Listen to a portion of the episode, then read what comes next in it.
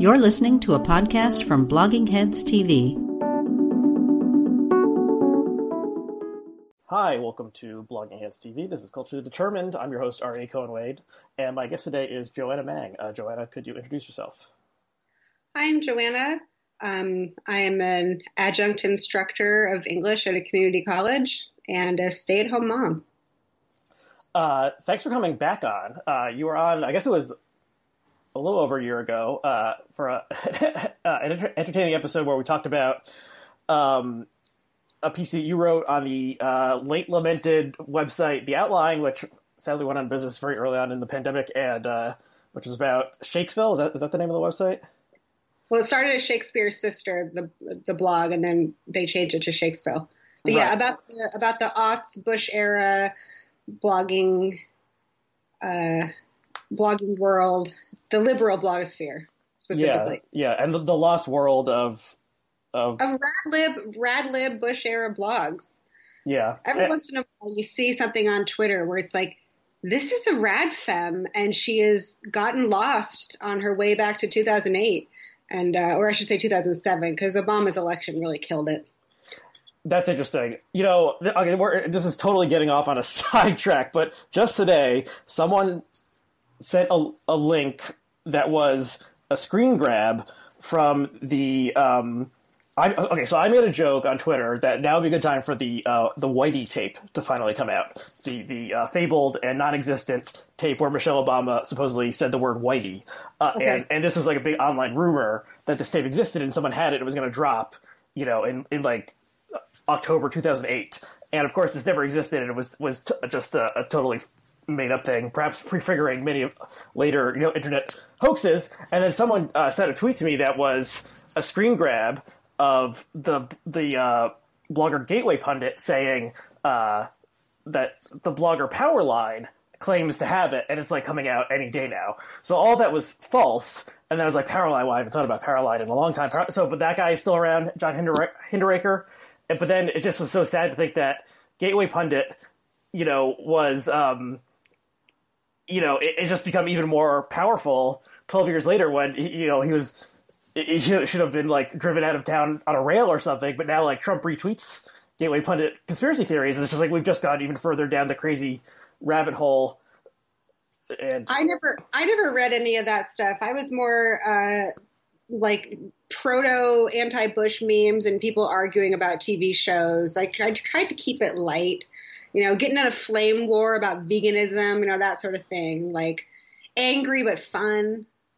You know, Right. no conspiracy theories. Have you have you seen the Twitter account that retweets memes from anti-Bush memes from like circa 2005? No, but I bet they're really cringy. Yeah, they are. I'll, I'll okay. So I'll it, links to the piece that we mentioned and um, to that Remember- Twitter account will be will be Remember below. calling them things like Chimpy McFlight suit? All the like overly written. Yeah, fun. yeah, a lot of stuff eh, like that, and yeah, it, it's it's funny to look back on that era of a simpler time.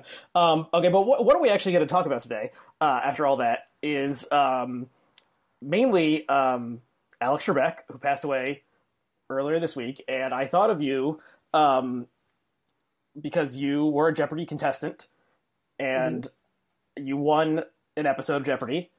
Champion. Oh, you're a champion. And I and so you're the only person I know who has that. Who at least I know who's been on my show before. So I reached out to you if you wanted to come on and talk about that and uh, experience and um and also Trebek and his you know legacy and so forth. So how did I mean I, you, I'm sure you've told the, the story hundreds of times, uh, but how did you like come to become a Jeopardy contestant? Uh, well, they started doing. You used to have to, like, I don't know, in the '90s, early 2000s, you'd have to go in person and take the test, and they would drive that bus around. They would show it at the end of the episodes, like drive it around the country. People would go and they'd take the test there, um, but they they moved it online in the past, you know, I don't know, 10 years. So they would just do a scheduled test every few months or quarterly or something. And so you would log on, and people on Facebook were saying, oh, you know, there's a test at this time. And so I logged on and did it. And you're just typing in, it's not multiple choice or anything. You're just typing in answers. They're coming up really fast. You type them in, they go away. And then they never give you a score. And so they say if you passed it, um, we'll email you for a tryout. And so a couple months later, they emailed me and said, you know, come for a tryout in LA. So I drove up to LA because I live in San Diego. Um, and did the tryout at a hotel, you know, and they have you in a big room and they you're taking the sh- the they give you a sheet of paper and you're writing all your answers, and then they have you come up to the front and play a mock game, um, just like at a you know banquet table, and you've got the little but the real buzzer, and um, you know you play a mock game with people, and they tell you you know you know, project your voice, stand up straight. You know, they're trying to like help you be telegenic. Like they're, they're trying to help you at, at every step of the way. The Jeopardy people are trying to help you get on the show. Uh-huh. Like they're so nice, but it's fun. It was funny how some people like are still like muttering or they're saying um or they're kind of speaking into their chest, and it's like. Well, they're not going to pick you to be on TV to, if you're doing that, no matter how, even if you aced the test. Like, you still have to work on TV. And so I don't remember who gave me this advice, but they were like, you know, try to be sort of like up and bouncy.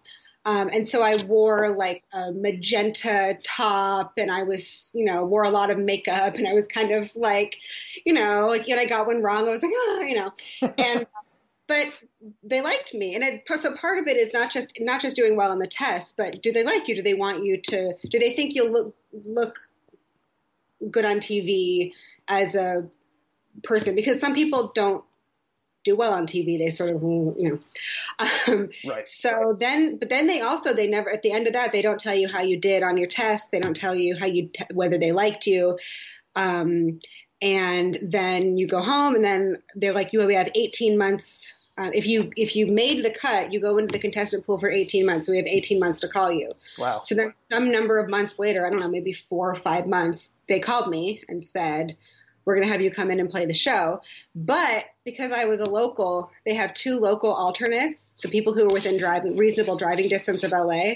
So I went and didn't get on. Sat there all day. Had a very nice lunch at the Sony studios. They were all everyone was very nice, but didn't get on the show, which is just you know nobody passed out or barfed, and so I didn't get on. So then I had to come back like three months later. I was like, oh well, they're never going to bring me back because you know this is just my luck has run out. Uh-huh. Uh, but the good thing about them bringing me back was I was totally at ease because the first time I was so nervous. I was like the very, you know, knife's edge of a panic attack the whole time. Because, you know, the studio is very, it's very big. It's cavernous. It's like a, you know, it's a soundstage. It's like an airplane hangar, big purple lights. It's freezing cold. Um, and I was just like, you know, like a little mouse. Um, but then when I came back time, I was like, oh, I know all of this. Like, I filled out that form. I've met that lady. You know, I've done makeup, all this stuff that I had never done before. Right. Um, and so I think I was just more at ease. Um, and uh, um, so that was how, that's how you, you get on. Yeah. Um, so, tryouts. So were you always a trivia person? And had you been like a longtime fan of the show, or what? Why? Yeah. What like drove you to want to even be on to begin with? I don't know. I don't think I even really wanted to be on that badly until I got on, and then I realized how badly I wanted to. I just did it because my brother was like, "Hey, do the tryout," and I, or do the do the online test. And I was like, "Okay." Like it was like taking a you know what Disney princess are you quiz. It was like you just do it. um, but uh, growing up, my mom and my brother and I would play. We would keep score every night. So we would, you know, and we would compete against each other. Oh, wow. And, was, and as my brother and I got older, we would be better at my mom, you know, better than my mom at it. Hold on, I have to get my cat out of this room. She's so annoying. okay. uh, the cat was had some cameo appearances behind you before, so I she's think... she's just jealous of uh, of of uh, video chatting. Um, we would keep score, and then we would play a game where you know how before the commercial break, before final, they give you the category but not the question. Right. So our game was, can you guess the answer without seeing the question, or can you guess the mm. question without seeing the answer? So okay. before you see the clue, can you guess? And I've done it. Everyone will do it a couple times if you do it long enough. Like one time it was famous homes, and I got Monticello. You know, and it's purely for like bragging rights and everything, just like the joy of being right. You know. Um, so we did that a lot. And um, then in high school, The uh, I, I always liked memorizing things, and one of my teachers asked me to be in the academic decathlon team, and I said I went to one meeting and I said no uh, because they were nerds, and I thought that damage, I thought it would damage my cred, such as it was, which probably wasn't. Nobody would have cared, but it's the kind of thing you think when you're 16. Um, uh, it was the same reason I quit orchestra. I was like, I can't take these nerds. Like, I, I know I'm like this, but I don't like to be reminded of it. Mm-hmm. Um, and should have stuck with that. Should have got, should have done the academic decathlon because I think I honestly would have loved it. Um, so uh, now I do bar trivia, which is the last refuge of the trivia scoundrel in their 30s, right? Right. There's nothing more sad than people who are really into bar trivia, and I'm totally one of them. um, and had you had you had experience with the buzzer before? Like, had you ever done a quiz bowl type thing where you're buzzing in? No, and I, I, you can watch in my first episode. I totally just, I totally crap out my first uh, half of my episode because I was ringing in and it was doing it too late or I wasn't doing it right, and they had to give me a little tutorial at the break. But oh, wow. it actually saved me because I was ringing in on questions I did not know the answer to just because I was excited. And so by the second half, I had zero, um, and people on Twitter were laughing at me because I, I read the tweets later. Um, also because my my my employment was listed as a nanny from San Diego, which is like, you know, in terms of like impressive jobs is not. Um, and so I think it was I just looked sort of like I didn't know I didn't belong there and I didn't know what I was doing. Uh-huh. But you only need to get a few right in uh, the second half to come from behind. Wow. Okay, that's so you so you had you had zero after the after single Jeopardy and you won. That, yes, that's that's pretty incredible. Um, and after a, a, a, bad and ill-informed bet in final where I bet ten thousand dollars, which apparently you're not supposed to do. You're supposed to bet, bet an odd number. There are all these rules. I went on the Reddit page where people were like, "This woman doesn't know what she's doing," and I'm like, "Correct, absolutely." I don't. I didn't study the betting thing. I didn't study any of the strategies. I'm not James Holzhauer. You know, I just went. I just wanted to go answer questions quickly. Like that's that's the fun of it to me. Like trying to game it um, I know that's how you make millions of dollars, and that's great. But I just don't. That's not. I don't have that in me. You know.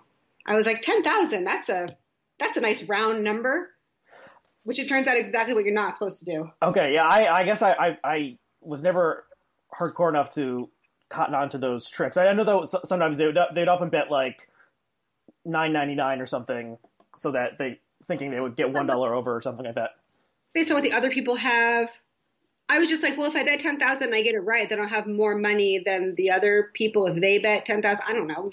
So how how much did you end up with? Uh, for my first game, twenty four thousand, and then I got two thousand for getting second place in my second game. Okay. So... The chick, the chick who won just mopped the floor with me. okay, so that's that's that's pretty good. I mean, twenty four thousand. That's that's that's a solid winning. Um. Okay, so what yeah. was it? Okay, well, so uh, uh, the the occasion of, of this is is uh, the death of Alex Trebek. I think he was 80 years old. Um, uh, what was it like? Uh, what was he like? What was it like interacting with him? And what what what was your anecdote? Your funny personal anecdote that you that you told?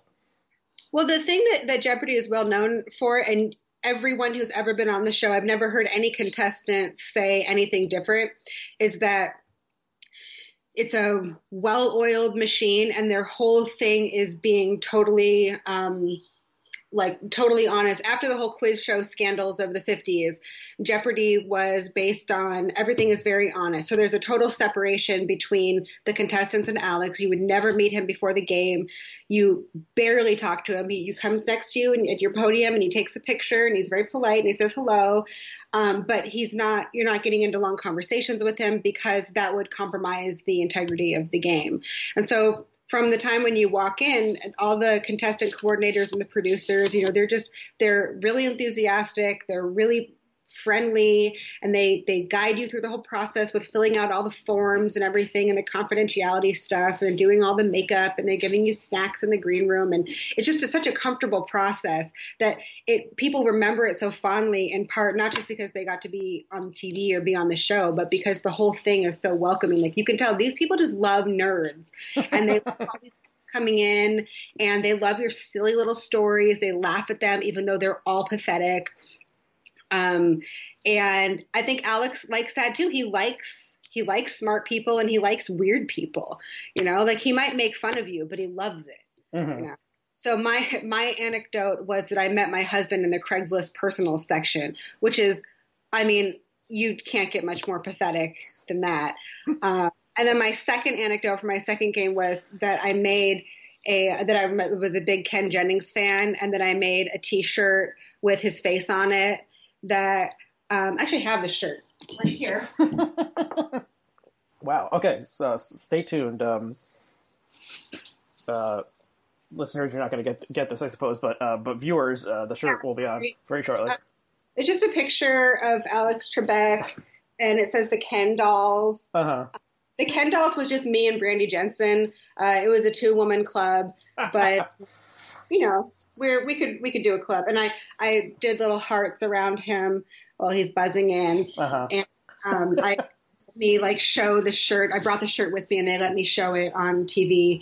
Um, and Ken tweeted something like, you know, checking the stalker laws in my area or something. um, you know he's he's so humble but he's also rude and funny um and i also just think mormons are hilarious so you know big ken fan so. um, okay. So so you have brief. Okay, that's interesting. I hadn't thought about the you're interacting with um with Trebek briefly because of the. Uh, 50s quiz show scandals Yes. immortalized in the film quiz show and also reading the obituary the like the germ of the idea of jeopardy came from those scandals because the contestants were given you know were given the answers uh, illegally or whatever uh, uh, without telling the audience. And then the guy who created the show was Merv Griffin right? Um created jeopardy he like was he or his wife like mused uh, like what if they you know what if you had to know the question instead of the answer or something like that? Oh i never heard that. yeah, that was in the New York Times obit of of um, of Trebek, and well game shows are also very strict now with when you're going on you're not allowed to tell anyone you're going to be on. So you couldn't tweet you will never see anybody tweet i'm going to be on jeopardy. They're only allowed to tweet when their episode's going to air. They'll tell you my episode's airing whatever date. They cannot tell you the outcome um, and they're really strict about it.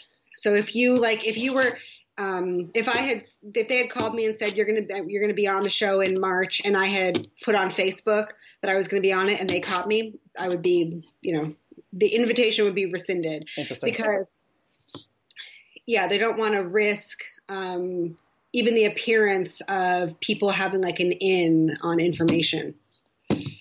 right, yeah, um, makes the game so fun, I think, because you know that it's real and th- that comes through in the show. You know, that these people have no idea what the questions are going to be. All you know are the general trends, and it's all coming spontaneously right then. I right. think is what makes it watch.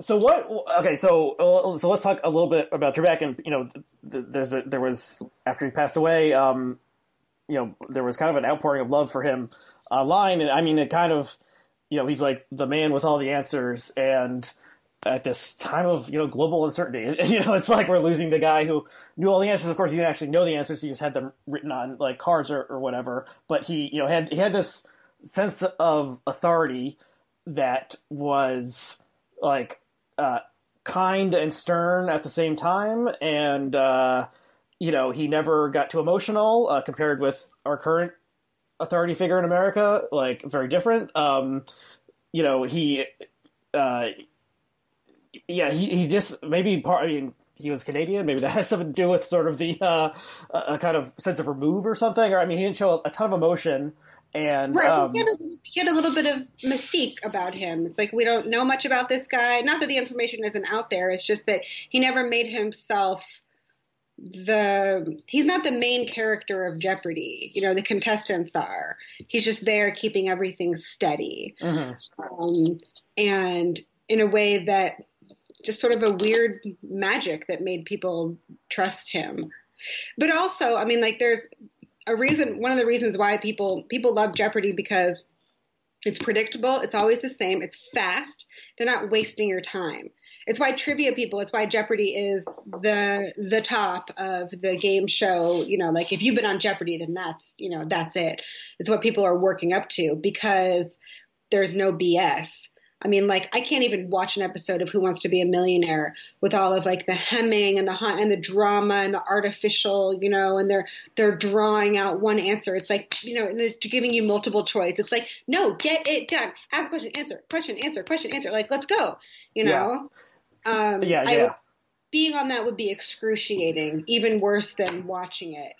You, Um, you know, I, I never thought about this before, but it's y- you know, you could make a sort of argument that there's a sign of of the culture of the change in the culture of you know like the a game show like Jeopardy where uh, very smart people are answering you know like 150 questions or something uh, rap- in rapid fire, and then Who Wants to Be a Millionaire where it starts off with these easy questions, and you know Regis a different cut. We lost him this year also. A different kind of host, much more playful and you know impish and, and so forth. But it's, yeah, it's a lot. It was a lot more. They focused on the the drama and all this. They they would drag it out where they were like cutting to the reaction shots of the family members and the audience and all this bullshit. And thing knowing things is not dramatic. People who are good at trivia have a certain kind of brain, a certain kind of personality that just retains a lot of bullshit and then is is fast at the recall. Right? You have to do two things. You have to remember a lot of bullshit and be able to very quickly say it out loud. It's not a dramatic thing. It's not like if somebody asks me something and I'm trying to remember, I'm not, ooh, hmm, well, one time, you know, like I'm not recalling like stories from my past. It's it's fast. right, You either have that or you don't. And it's fun to watch people who have that perform it. Like it's like that's after I was on, I was like, that was my one stupid human trick. Like that's the one thing I can do. You know, I can't. Right. I've never done a cartwheel. Um, I, you know, I, there's so many, I, I can't do anything except for that one thing. I can do this one thing. It's very specific. And Jeopardy is the only place you can showcase that talent. The only time in your whole life, which is why people love so much that they've been on it because it was like that was so fun doing that one thing I'm good at. that I didn't get a chance to do.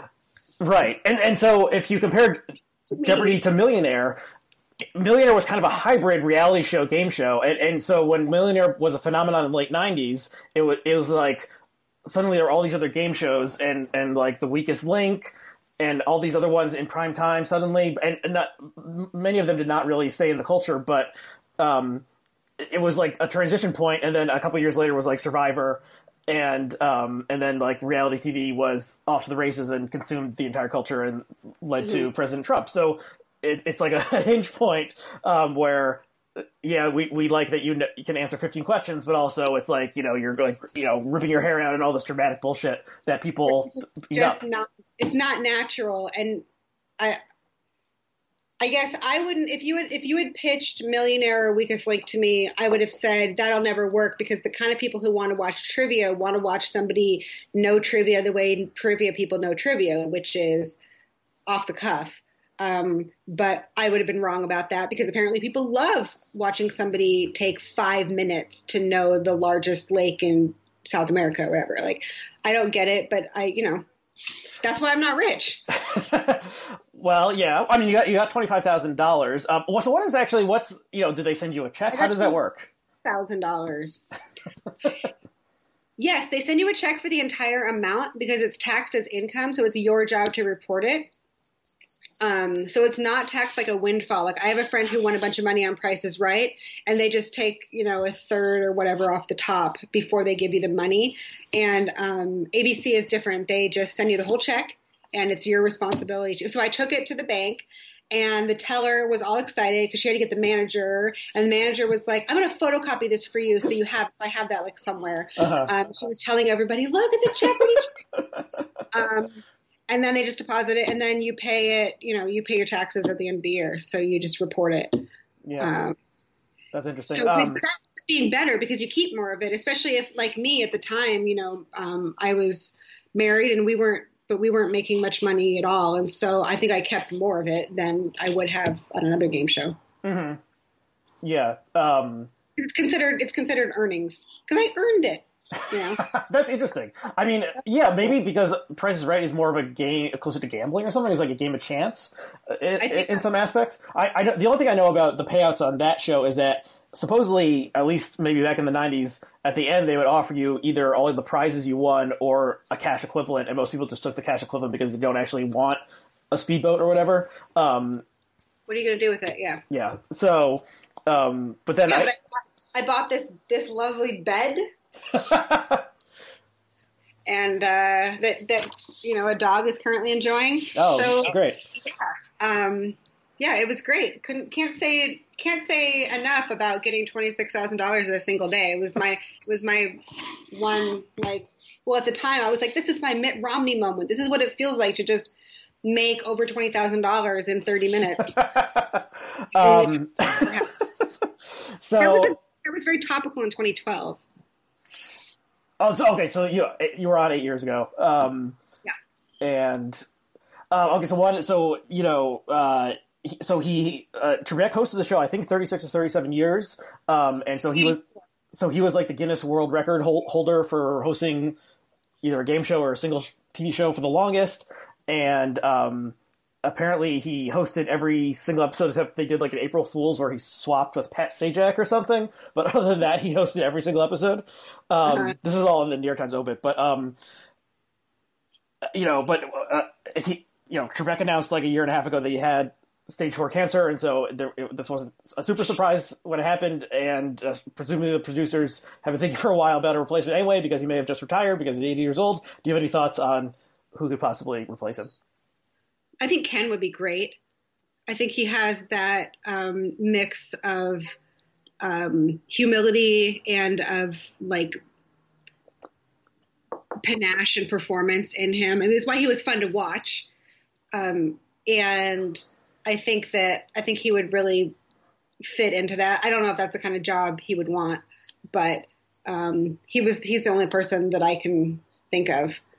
Um, He, he I mean, he definitely is. A, sorry, go ahead. Oh, I was gonna say as long as it's not James Corden.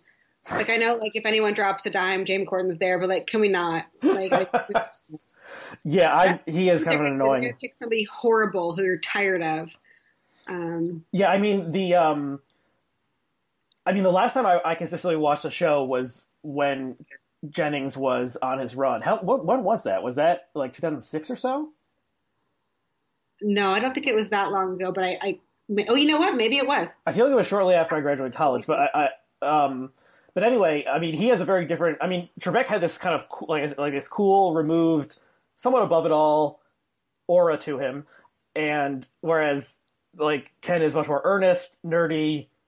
You know, he actually does know all the facts. He's not being handed them on a card, so it would be just a different kind of.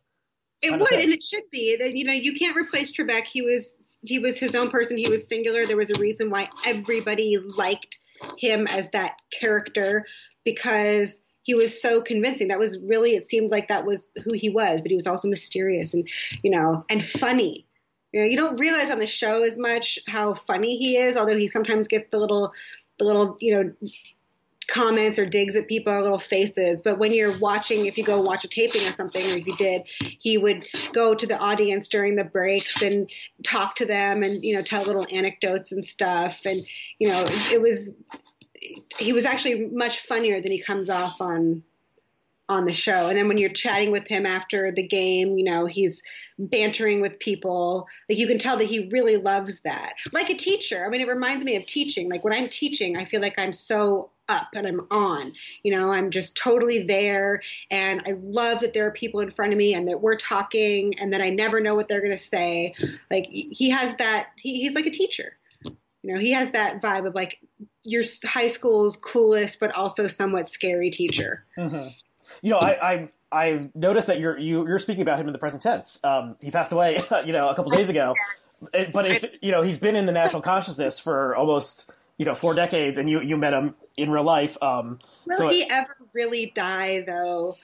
well, do they, I mean do, do they rerun old episodes like on the Game Show Network or something? I mean, maybe he, he'll live forever in syndication. Probably. Um, I mean, I know they've been. I don't watch them on um, Netflix, but I know they have been on there. Yeah, oh, that's true. And people, especially this year, people have been saying that they've been watching old episodes of, of Jeopardy on Netflix just as a way to chill out during uh, these Not stressful my times. episodes because they only show like tournament of champions and people who are you know much better than me and stuff. That's the other sad thing about about going on Jeopardy and only winning zero to a few games is they never let you come back. Mm. You- You're one and done. You only get to go back if you win a bunch, and then you do tournament of, tournament of, tournament of champions when it's really really hard. So I'm like, I would have loved to go back, but there are so many people who want to do it that you know it wouldn't be fair. That's funny. It's like uh, you know, it's, you know, it's like you went to Narnia and then like you were kicked out after your one uh, your one It's- time. It's truly sad and absolutely true. Um, so I, I briefly want to tell I have a, a Jeopardy story much less exciting than yours, but um, when I was, I think, a junior, uh, 2004 or so, um, College Jeopardy came to my campus, and so they did a. Um, of course, they came to your campus. yeah, so I went to Yale. Everyone watching the show probably knows by now. Um, They didn't come to San Diego State, I'll tell you that. and so they had just a thing like they set up a tent and it was like you could go and fill out it was a it was application on pa- application it was like a little quiz on paper. And so i you know i fan- i used to watch jeopardy in middle school and high school and stuff so i fancied myself a you know a trivia knower. And so i did it and so i i, I passed that level and went on to the next round which was somewhat similar to what you described. It was in a hotel ballroom and you know a bunch of people were there and they had like a big screen set up and then we all came, there was about 50 people or so and then we came, they gave us the buzzers and stuff.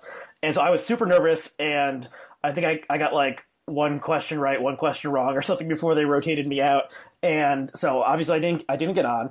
Um, and so they picked this guy who um, who you know it was, it was almost like a it was like like an automatic slot like you know it was it was like a buy or something like you know someone was directly from Yale was directly routed into the show.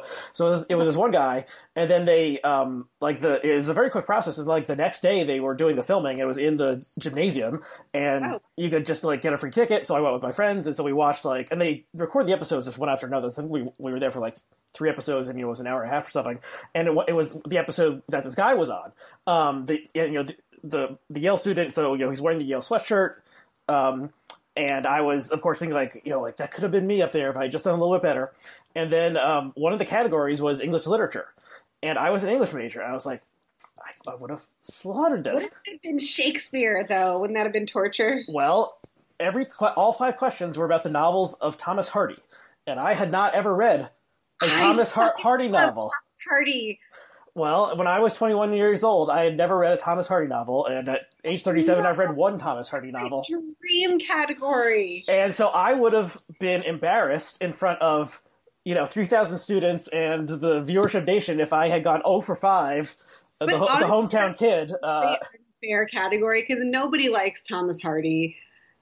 Like maybe people like one or two questions worth of Thomas Hardy, but not five. Like that's just mean. yeah, someone, yeah, it was weird. And like, I didn't even, it was, like, you know, it was like the mayor of Casterbridge. And I was like, I never even heard of these things. And so I, I was just like, thank God it wasn't me because I would have looked like a fool and like never would have been able to live it down if the English major couldn't get a The mayor question. of Casterbridge rules. The mayor of Casterbridge is it's a very light reads. It's like mayor of Casterbridge is like curling up by a fire in the late fall, drinking hot chocolate sort of novel. Like every winter, I'm like, it's getting cold. Should I read some Thomas Hardy?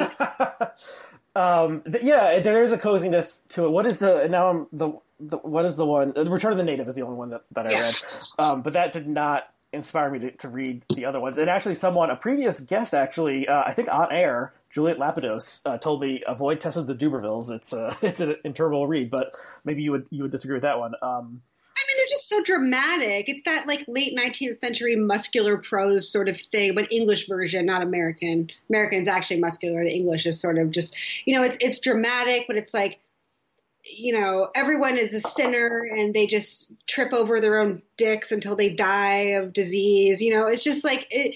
It's so over the top. It's just funny.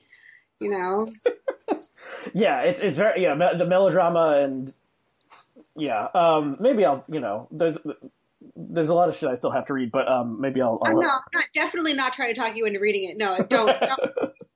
Only, you know, it's a very small number of people that really would enjoy that sort of thing. Yeah, and, and it was. I mean, it's it's not. I I mean, it's interesting that they asked that of college students because I, I don't think Hardy is like really huge on the like college English curriculum Not circa really. you know I was 2004. signed until grad school, and that was only one. I feel like it's not a big college read. Yeah. So they're with you. My Um, first question I got right on my first game, my my first ever Jeopardy question I answered was about um, the vis- uh, visit from the Goon Squad, that book, which I had actually read and loved, and I was like, yeah. like that one felt sort of random. I know it was a really popular book, but it was like at the time I was like, only I know this. yeah, there's a yeah. I, from when you watch the show, sometimes they'll they'll ask a question.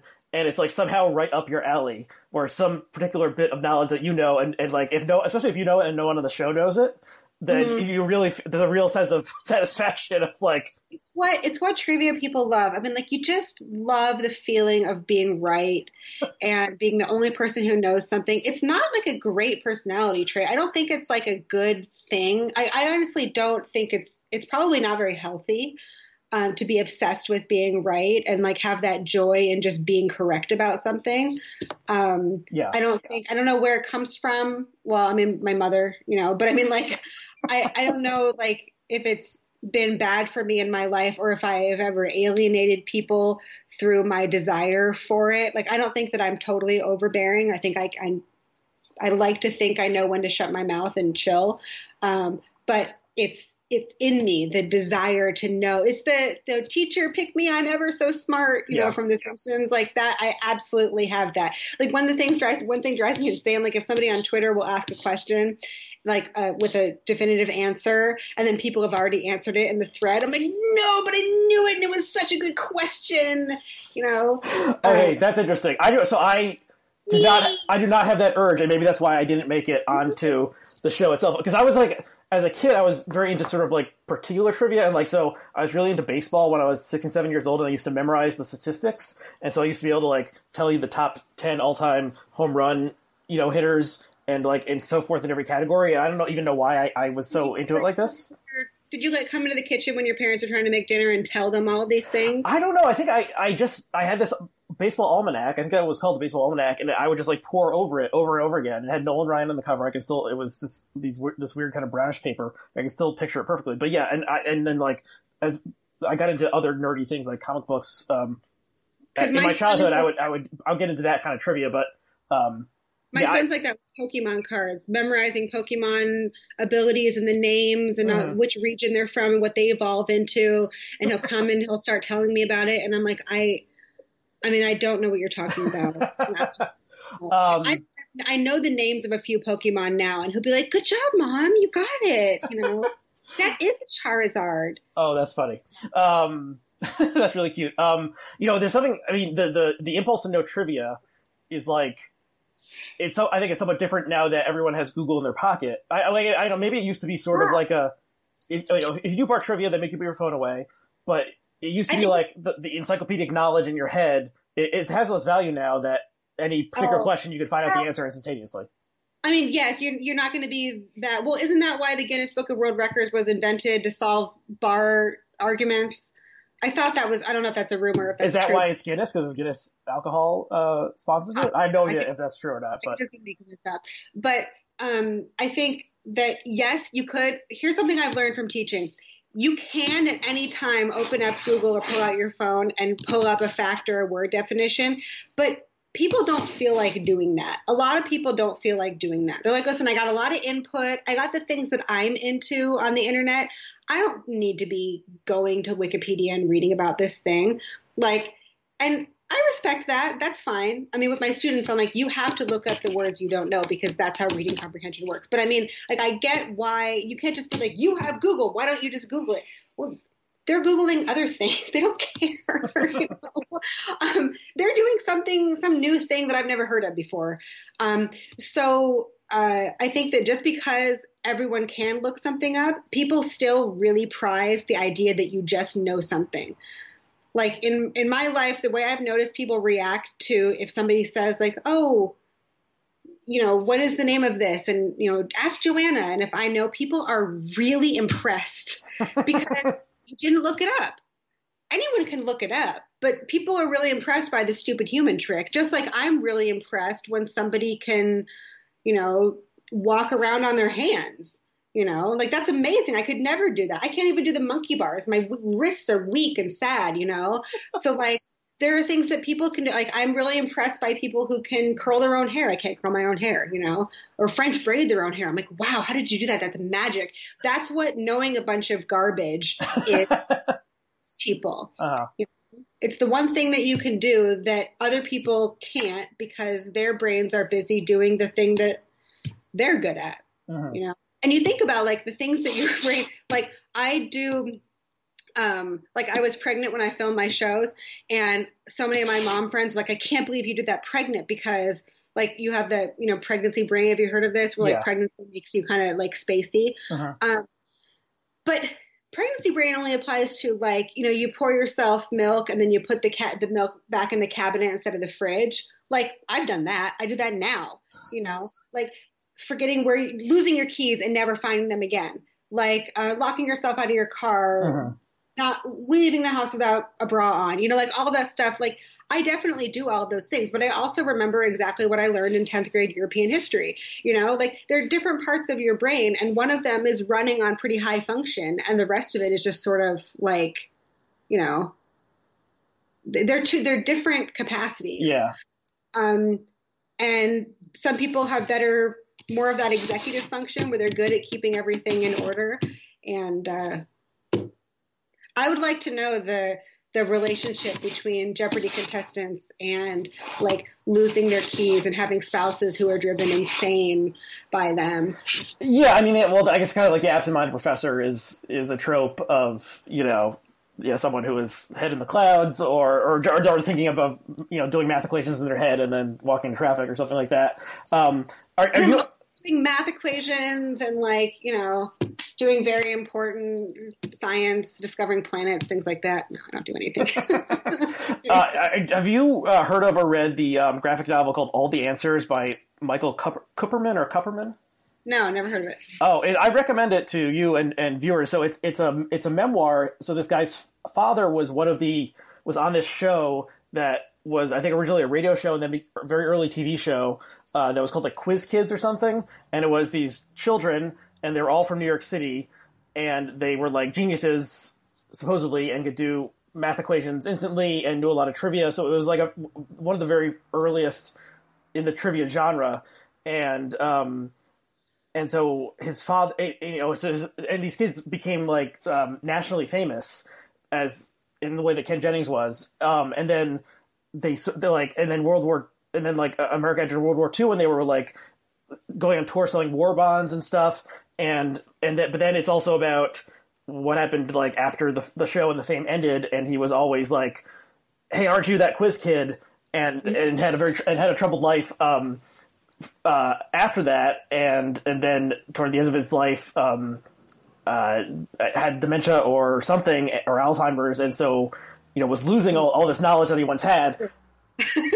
But it's very it's very interesting, and it's it's you know it's it's a memoir that's told in a graphic novel form. So I, would- I would recommend that if you're having interest in this stuff. Um, well, we can maybe hit one more topic, but is there anything else you want to say about Jeopardy or Alex Trebek? Rest in rest in peace. Um, before we move on. no no i'll always treasure my framed photo which i keep downstairs in the bookshelf so people come in and we're like is that? Were you on jeopardy what's how did that get there It used to be. It used to be your Twitter, your Twitter avatar, wasn't it? It was. I had to change it when I realized like I just don't really look like that anymore because, you know, I was 30 years old and you know, 29. I was 29. I think I actually once joked on Twitter. It was like, there's a certain type of person who, if they got on Jeopardy, would make their Twitter avatar their Jeopardy, you know, screenshot, and a certain type of person who weren't, and those are the two type of people, or, or something like that. Although probably most people who get on Jeopardy would be very proud Most of it. people do, I think, and like maybe some people don't, you know, their looks don't change everything or they want to be updated. I think I'm also like vain. I think it's like if I take a cute photo, I'm like, this needs to be my new profile pic. Like, you know, Um, okay, so let's. So the other topic we wanted to discuss, I guess it- it's it's uh, also about TV, and it's about reality TV, and you know, I love TV.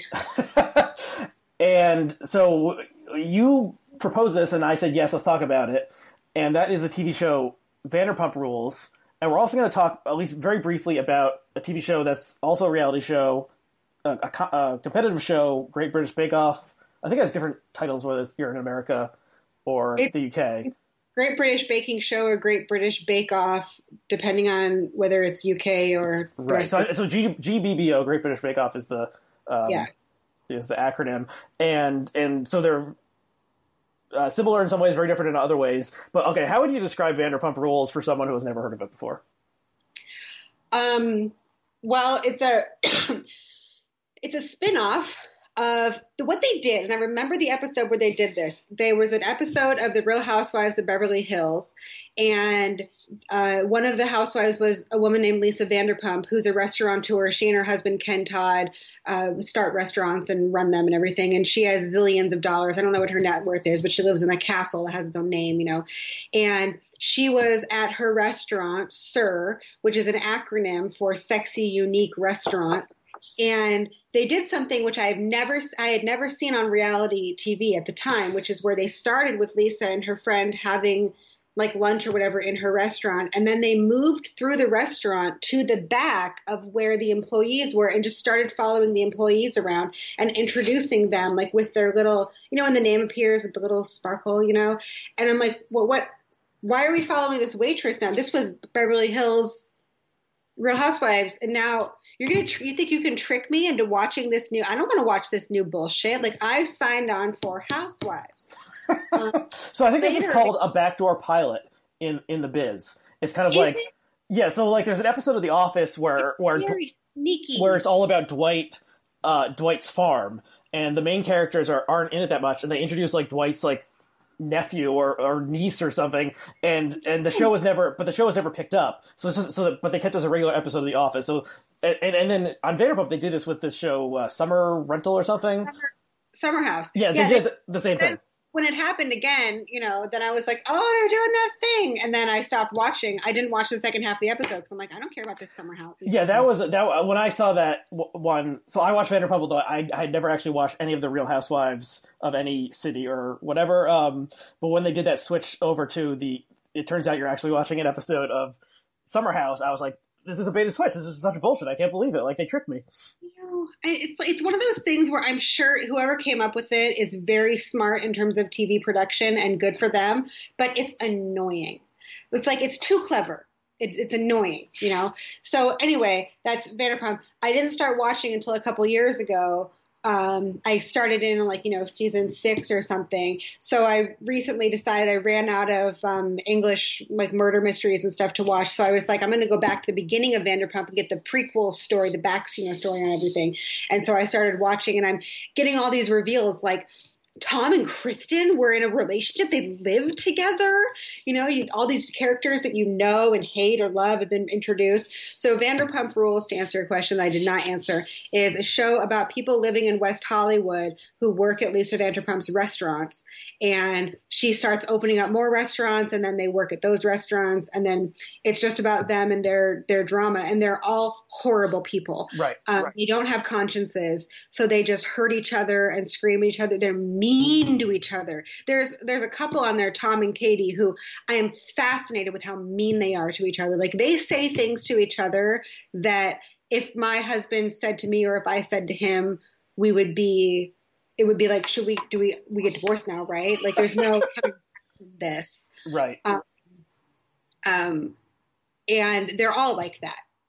And then they cry and they blame each other. But much like Lisa Vanderpump herself, they never take responsibility for their actions. They never truly say, you know, I acted that way because I have a deep and gaping hole inside of me that can nothing can fill, and I'm really sorry.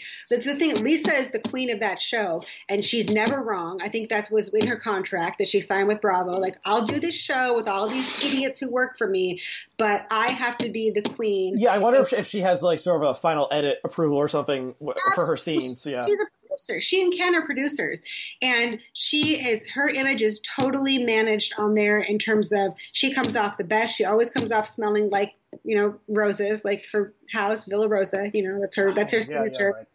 and and she she all in her um, interview, she's always got the little bon mot, you know, her little remarks and her little British. Yeah, you she's, so she's British. Um, and yeah, so she she rules. She She, she's not actually in the show that much. You know, she's probably in, in it like five or ten percent of the time. So the way I would, her when they need someone to comment on how stupid other people are being. yeah, if they need But people to settle a can- dispute, someone to settle a dispute, just kind of this King Solomon, you know, co- She can dealing out justice and But much like every other character on that show, she can be really mean and hurtful and cutting and dismissive of people, but she never accepts that that's what she's like. She thinks she's always right, and then everyone just ends up agreeing with her.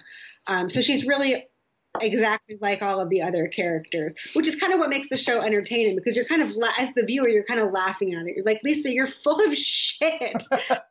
You're just a petty person who likes to start drama, and that's why you're on this show, and that's why you were a housewife. But this show is predicated on this idea that she's this wise, cultured English woman, when she's not at all. And her husband is a total thug. He's got this like Michael Brown sort of like, you know, when he gets when he gets really pissed off, like he sounds like he's killed a guy or he's hired someone to kill a guy because he's got this sort of quiet, oh, I'm just here holding a pet dog. I follow my wife around, and sort of shuffle around with my tiny dog. yeah, he, he seems almost uh, catatonic or something most of the time. He, he has this very thick. Uh, maybe he is from some like London slum or something, and he has this thick accent. Sometimes they subtitle what he says because he can't understand what he's saying. He he has this dog who's uh, at least sometimes the dog is also catatonic as well, and um, and wearing a little like prince outfit, you It's know, very strange. like person, not a prince itself. But I mean, like, and then if he gets pissed off, he you know gets right in somebody's face. He said something to James Kennedy one time. It was like, it was some like this like British threat that I had never heard before. God, I wish I'd written it down.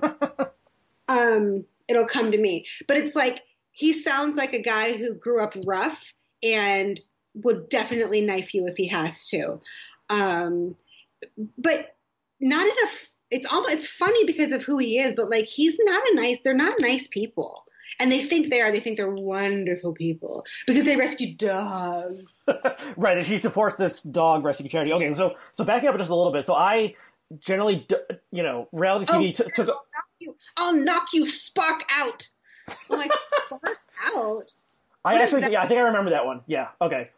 And and James Kennedy is one of the few is also British. Anyway, it's too we can't explain all this for people who don't know it. But I would just say, so I I'm not a reality TV watcher in general, and I like I said maybe I, I've watched like half of a Real Housewives episode total, but I saw a lot of people on Twitter talking about about Vanderpump, and particularly one of them was Brandy Jensen. So there's a second reference for shout out Brandy Jensen, uh, who's been on the show in the past, and and people were like saying, no, this was really good, and and especially this the thing that was blowing up at that time was the episode where uh, it's not about the pasta, which if, if you haven't seen the show, we won't even explain it, but that was like became a meme and stuff, and so I started watching it and and got roped in, and I think what's so the way I describe would describe the show is it's about a group of attractive sociopaths who work in a restaurant. And so since this you know, this classic like Los Angeles thing, everyone who works at this restaurant came there because they wanted to be an actor or a model or a singer or something. And when the show starts, a lot of them are models. Yeah, And so they- everyone's very good looking and As um the show goes on, they you know kind of age out of it, and also the drinking. I mean, the drinking Yeah, they- makes them sort of puffy because the amount they drink on that show is unbelievable. And the one thing the show never addresses is drugs. Like they'll talk about pot, but I mean, like it's Californian, it's legal now. I'm sorry, I said pot. I know it's weed. Adam makes fun of my husband makes fun of me. like it's legal now. You don't don't say pot. It's not the '60s, but like. Uh, yeah, so the whole thing with the pasta was that the fan theory was that they were talking about cocaine and pasta was the code word for cocaine when they were on Well, when they were really being was filmed. dish of pasta. I think that Stassi is the kind of person where if Raquel got up from the table and and if, if Stassi said, "Can I have a bite of your pasta?" and Raquel said yes, I think Stassi would eat the whole bowl of it just because she doesn't think Raquel is a real person because they all think Raquel is so because Raquel is not very smart. A lot of okay, them are Raquel's a minor character. I, I only vaguely remember her. James Kennedy's girlfriend. Okay, yeah. Stassi's the smartest one. Raquel's the least smart, and Stassi, even though she knows she's the alpha dog, she still has to lord it over other people. So I definitely think it was actual noodles that she ate. But they're all clearly on cocaine because, like, you're watching it and you're like, these people are my age. They're 37 years old, and they're drinking tequila shots all afternoon, all night. They're staying up till four in the morning, and then they're getting up and going like hang gliding or whatever Bravo's making them do, and then they're drinking again. It's like I would I would die. I would be in the hospital on an IV drip, and they just keep going and going and going and going. And they show them like kind of hungover, but then they show them up, and it's like, okay, clearly they're like they're you know getting bumped up by whatever substances, but they never address it. There's one time on the show where Tom Sandoval makes a joke like, "Oh, unfortunately for Jax, it's always allergy season," you know, and, like it was one little throwaway thing. But I think on Bravo they're just like, we are a family network or whatever. We can't address it, but it's one of those things where it's like the thing about reality sh- TV being obviously like unrealistic and scripted. This whole show is predicated on the idea that people in their mid 30s can drink like a 19 year old on the worst bender of their life and still function and live just from drinking a smoothie the next day. And it'll drive you insane. You're like how many drugs are you on? Like it's fun to watch it with pe- other people. Because you're like you're like got your hands in your hair like how are they not dead? Like that is so much to drinking tequila straight out of the bottle. Like tom schwartz is he's got his mouth around the bottle of casamigos. Like it's unbelievable. Okay, so so okay, so there's yeah, there there's an iconic scene in the first season. I think. So. Okay, so uh, this there's this guy named Jax. He's kind of the main character at the beginning, and he is sort of a he's the most like perfectly sociopathic person Yeah. I've ever seen portrayed on screen. And he um there's an iconic scene where he downs in like 15 seconds six shots of tequila like in a row. i think it was more than six it might have been seven or eight but yes and so he's like a bartender at this bar, and he's kind of a washed up model actor, though clearly he like never had any real acting ability. Kind of like a little over the hill, and then as the years go on, um, you know, he, he's getting puffier as with all this drinking and drugs and just the natural aging process. But but I think okay, so what I what I found interesting about the show to begin with was. Um, you know, it's a spin-off of Real Housewives, and the conceit of Real Housewives is these people are all rich and they lead these fabulous lives, and they're always wearing like fancy clothes and going to like you know crazy events and doing all this stuff. And then you had these people who did legitimately seem to be sort of like middle to lower middle class. Like they're you know they're bartenders and servers and waitresses and and uh, hostesses at this restaurant. And they're probably in the beginning they were probably getting paid you know maybe like a couple thousand dollars per episode to be on the show. Um, but basically they were more or less normal people even though they were soci- sociopaths. They were economically more or less normal. And you kind of saw their their lives in the in the way they acted. As the show went on, I assume they negotiated better rates, and it turns out that at a certain point they kind of stopped actually working at the restaurant because what would be the point? So they just show up there and like shoot some scenes pretending to be the bartender or whatever, and really they're like you know going and doing other stuff. But um, so it became less interesting as time went on, I think, because of that aspect where they and also there's there's this self reflective aspect to the show because and this is not original thought. I read this online somewhere um, these are the people who grew up watching reality television and now they're on reality television. So the Real Housewives, you know, didn't grow up watching reality TV, but Stassi grew up watching reality TV and she knows what to do to become the star of the show and how to get attention and stuff. And so, you know, reality their their relationships are based on it. Like when James Kennedy starts dating Kristen, it's because he wanted to be on the show, and he was like, "I'm going to pick this girl who's unattached and who's emotionally volatile enough to date a guy like me." And they date for a year, and then he's on the show. He establishes himself. He acts out. He acts ridiculous when he's on camera, and he makes everyone mad. And it becomes a source of and and Lala too. I mean, Lala's dating this rich guy. She's got enough money, um, but she's a hostess at the restaurant so that she can be on the show. I mean, it's so clearly so you have to watch them go through this little dance on the show where they're like, she goes to Lisa and she's like, I could really use the money to have like my own spending money. I could really use this job. It's like a hostess at a restaurant. and what could you possibly be making? Ten dollars an hour at the very most. Like you drive a Range Rover. It shows your Range Rover on your show. You have Louboutins, but Right, but a okay, but it, but in the begin, so in the beginning, the first couple seasons, it's more real, like in the economics of their lives, it's there. and then it becomes more ridiculous. quickly age out of it. And they they do the drama of firing somebody and having them beg for their job back as though they need the money. And lisa has to act like she knows they need the money and she's doing them a favor. Like giving uh, john mellencamp's son a job as a as a, uh busser a busboy Like he comes, he's like, I, I really like a job. It's like he thought he was going to be on the cast, and then he never shows up again. I guess he maybe he turned out to have no personality. Like it's so funny watching these people who like clearly are set for life, or at least could get a really good job in the record industry or whatever, have to be like, well, I really want to be on reality TV, so I'm going to go beg this English lady that I can pick up dirty dishes. right. Okay. Yeah. So so there's like two groups. There's the people who somehow you know they they just want to be on TV basically, and then there's the people who are these sort of like somewhat washed up people who came to LA to become stars. They never became stars. If the show wasn't happening, they would be working in a restaurant or something, and then but they also happen to be amazing sociopaths and like very compelling people to watch perform all sorts of crazy things. So I, I would recommend the show at least the first you know, four you or five seasons. People pretend to be waitresses and bartenders.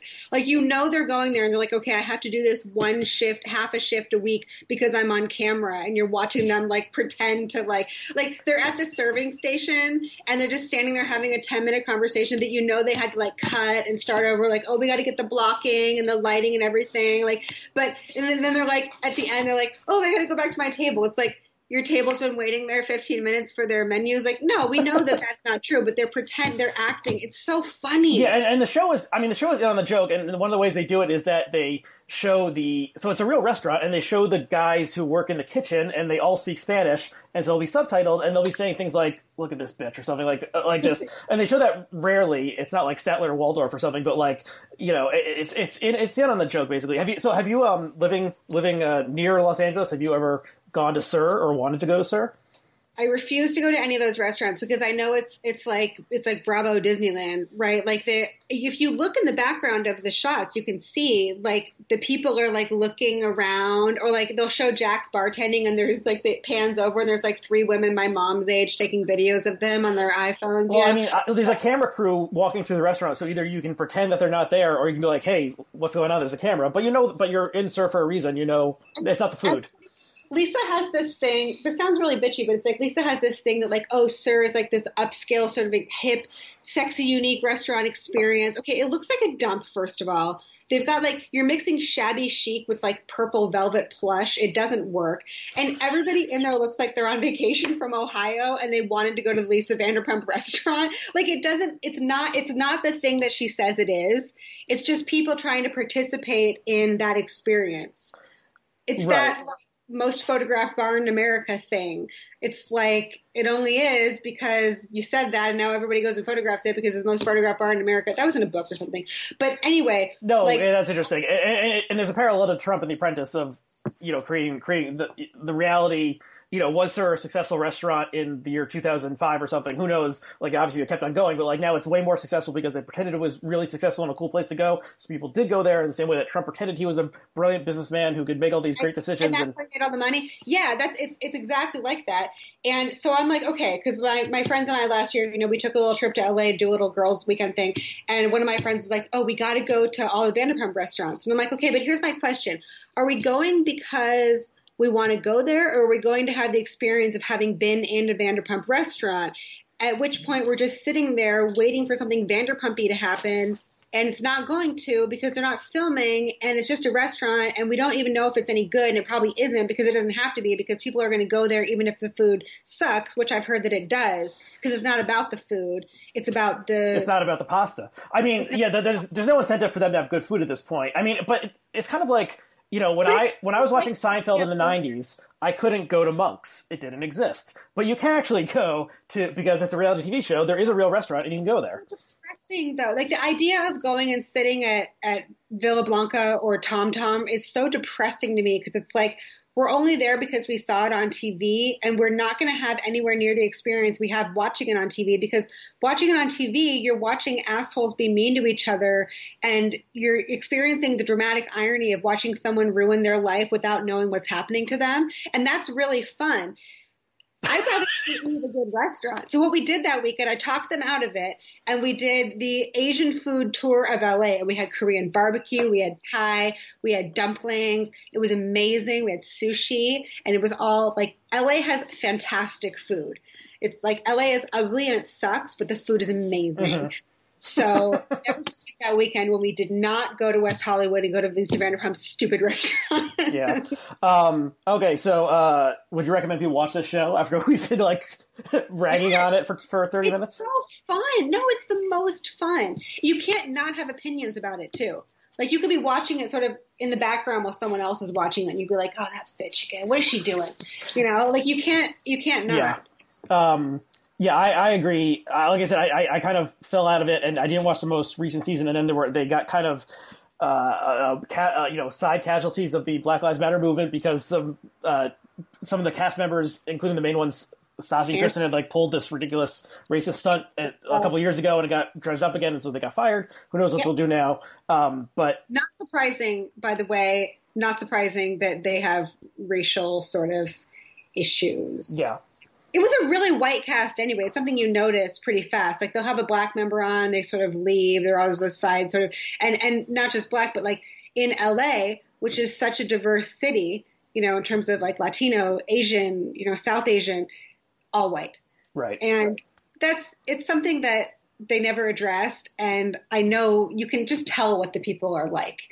You know, you can I'm sure. I'm sure there's there's a cultural studies dissertation to be written on you know racial critical racial analysis of Vanderpump Rules. Um, I do it. I just don't have the time. okay, so let's just very briefly. I just want to bring up this other show. We mentioned it, Great British Bake Off. Another reality show. This one is a contest, but it really is. I mean, I Vanderpump. I think is the is sort of the, as good as that version of reality genre could be. Um, and I think Great British Bake Off is is kind of like as good as sort of the reality competition or co- at least cooking competition show could be. And probably most people have heard at this point. It's on. It's a BBC show. I think it actually switched to Channel Four or something. One of not one of the public channels, and they they've changed the host a couple times, but. It's it's it's a it's a baking show. It's amateur bakers in Britain, and they assemble in this tent, and um, and you know are given challenges, and it's kind of the same thing every week, and it and but it's it's just such a like deeply and pleasantly enjoyable show. And I've described it as like televised Ativan. Like you just watch it and you chill out, even though they're they're rushing around and like are worried that their you know their their red is going to collapse or whatever, or they're screwing up somehow. The stakes are pretty low, and everyone so everyone is very friendly. That's part of it. Like it's not a backstabbing thing, Uh, and No. Because there's no incentive to backstab. They actually help each other. Yes. Okay, so here. Okay, so you give your reaction to the show, then I'll give my theory about why the show is successful.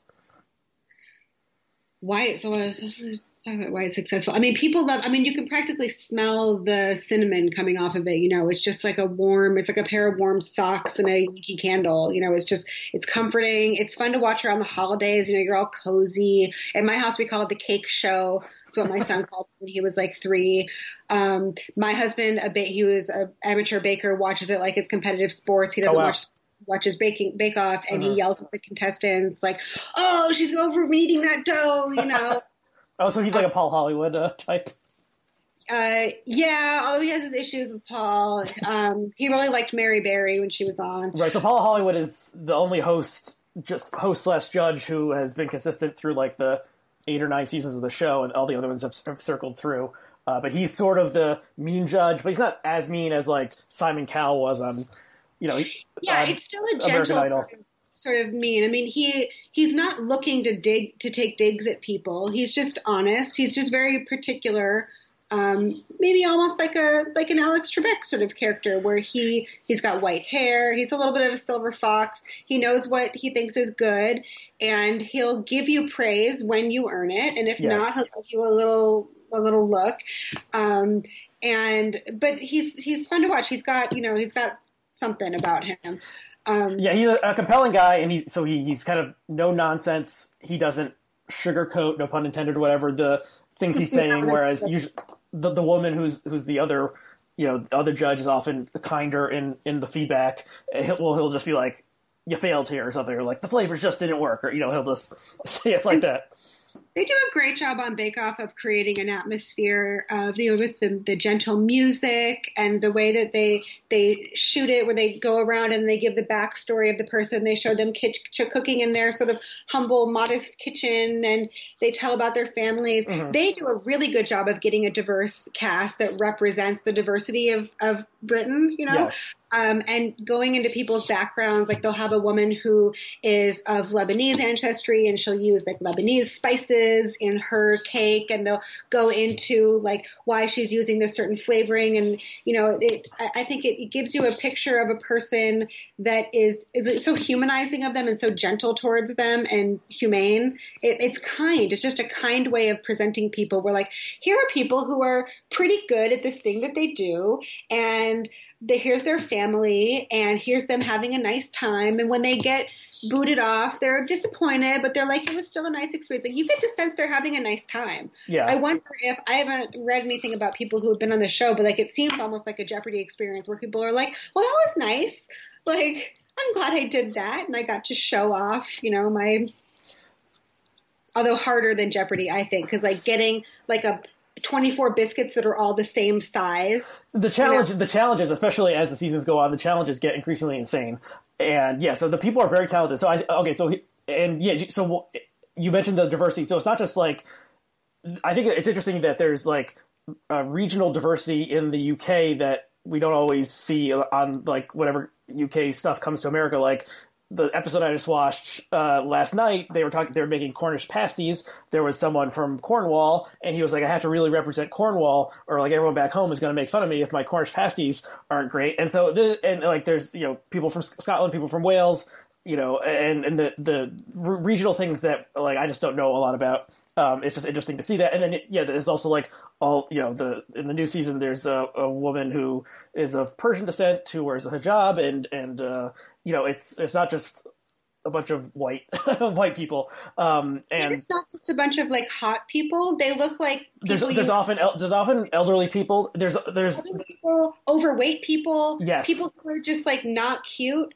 Like they people just who would and- never be on American television, basically. yeah, and and it's and they're having such a good time, and they're really focused on something. It's it's so satisfying to watch someone be really good. It's just you know it's like Project Runway. It's so satisfying to watch someone be really good at something that they're creative with and that they love and watching them create something out of nothing. Like that was the joy of Project Runway for me. It's like these people are artists and they you give them a pile of stuff and they turn it into this beautiful gown. How did they do that? You watch you watched every step but you don't get it. Mhm. And that's it's that's why Bake Off is fun. Um and with the the gentle um the gentle atmosphere it just makes it soothing Yeah. So there, so there's it's like Jeopardy. It's fun to watch people be really good at the one thing that they're really good at. yeah. You know, There's also okay, so there's That's there's fine. there's other ways it's not like a traditional, at least American reality show. So there's no um, there's no like villain. They don't make people out to be total assholes, and so there's no Omarosa who you're rooting against or something. Maybe there's people you don't like as much, but like everyone basically is presented as a nice person. And you never have enough reason really to dislike somebody that strongly. yeah, no one is secretly like stealing, like throwing, switching the salt and the sugar or something so that their fellow contestant fails. Like there's none of that backstabbing, backbiting stuff. Everyone seems to like each other, and um, so that is that is very different. And just the pleasantness of it, and they're all maybe people in Britain are more polite. I, I, if that's a true stereotype, I don't know. But okay, so my theory about the secret reason that the show works is that um, is national health insurance, and so of course it is. because the um so what's interesting another thing that's different is that if this if there was an American version of the show, the winner would get a million dollars or they would get like seed money to start their own bakery or whatever. But they emphasize that all these people are amateurs and they all have actual jobs and in normal times they return to their they return to their homes and their jobs during the week and come to do this on the weekend. They filmed this new season during the pandemic and so they had everyone like encamped at wherever they filmed it, so it was somewhat different. Um, it wasn't just like the weekend thing, but but anyway, um, so there's no there's no prize, there's no money prize in this. All it is is that you get a little plate that says like a glass plate that says like British Bake Off or something, and you're the champion, and then that's it. No million dollar, no million pound prize. And if there was an American version of this show, there would be people on there whose children have cancer and they need to win the money so that they can pay their medical bills and this is not a problem in the UK. It's all it's all paid for, and so the, people are not. All, there's like less. If they win or lose, it's essentially just for pride, and they get like a blue ribbon essentially, and that's it. And and they always do these follow ups, and maybe a few people on the show have somehow translated it into like a further career as like a TV you know food person, but most of them just return to their regular lives and they keep on baking for fun and to get make food for their loved ones. And so the stakes are so much lower, and it's not like they really need that money because they're fine, and also like they have time to like have this, you know, this hobby that they've like become super good at, but is essentially like non-economic. And yeah there's no desperation of like i have to win this so that i can have you know a job. Like like on project runway where people are like even if they have good jobs like i have to win this so that i can take my career to the next level it, they're careerists you know it's uh, maybe it's comforting to watch people who are just like i don't i don't need to win it but wouldn't it be nice to do a really good job yeah yeah, and and it's not even. I mean, I was thinking just now. It's almost it, maybe it's a little bit like the original idea of the Olympics, where it's like non-professionals or something. But like even if you, you know, it, but it's it's like there's even fewer stakes, and there's not. You know, if you win a gold medal, you can somehow translate that into like economic gains later on, somehow through like endorsements or something. But like, yeah, that could be your whole life. I went to high school with a girl who won a gold medal our senior year, and she's still, you know, living off that.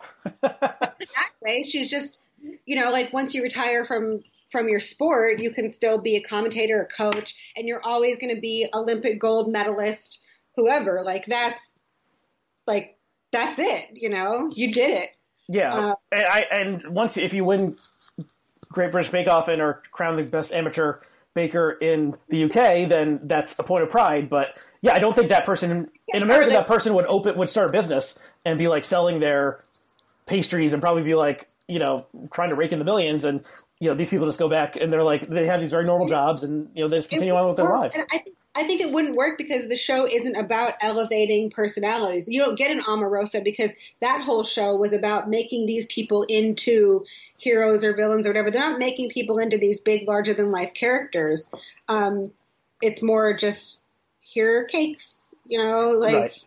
They're working really hard to make these cakes. Oh no, it collapsed. Ah, our collapsed. You know, like that's not where the drama is. The drama is somewhere else. And it's fun to watch the drama be in the craft of the thing. Yeah. And if there, you know, it, what if whenever something goes wrong with anyone's bake, you know, like if it, if it falls off the tray or something, you're like, oh no, regardless of whether, at least me, regardless of whether I like that particular person or not. Whereas like, you know, if Omarosa was on the show and she and she messed up I'd be like, yeah, like you you deserve to have your you know your flan collapse, uh, like you evil person. Watching, like I've, if I was watching Vanderpump and Tom Schwartz finally got his comeuppance, I would feel very satisfied with that. Like right, and so yeah, so I, I think there's, there's cultural reasons, but I do think it is the the healthcare part really does play a role because the fact that you just so often see on, on reality shows people people need money because they have medical debt and um and, and that doesn't in my understanding at least doesn't really exist in the UK because of the uh, NHS so um so yeah Medicare for all and then we can have nicer reality TV shows in America maybe um, there's your senior thesis or your dissertation the reality TV and socialized healthcare. Yeah, I mean, that, I should have pitched that to the outline when it, when it still existed. They would have they would have eaten that one up. Um, again, no pun intended. Uh, okay, so Great British Bake Off. Watch it. It's on it's on Netflix. Uh, it's definitely um, uh, you know, with Vanderpump, you're kind of like watching it and like hate watching it at the same time. And whereas with Great British Bake Off, you're just like, oh, I'll turn this on and just have an enjoyable enjoyable evening and learn Just about some baking techniques and whatever. Let the aroma of cinnamon waft over you. it's because I have no baking skill whatsoever. It's just like, you know, it's to- totally alien to me, and so it's like learning things, and especially the technical challenge when it's often a um, a dessert that or or pastry or something that I'd never even heard of before, and they're all they're all making it, then that's it's just like interesting to learn about these things. So yeah, a definite thumbs up on Great British Bake Off. Um, okay, I think that's all. Do you have anything else you want to say before we uh, before we wrap it up? No, I mean I have further thoughts on Vanderpump, but I will just save them for you know. I'll call you later. Yeah, they will. You- the, the Patreon exclusive uh, after show will say what we really think about Stassi and Kristen and all the other ones.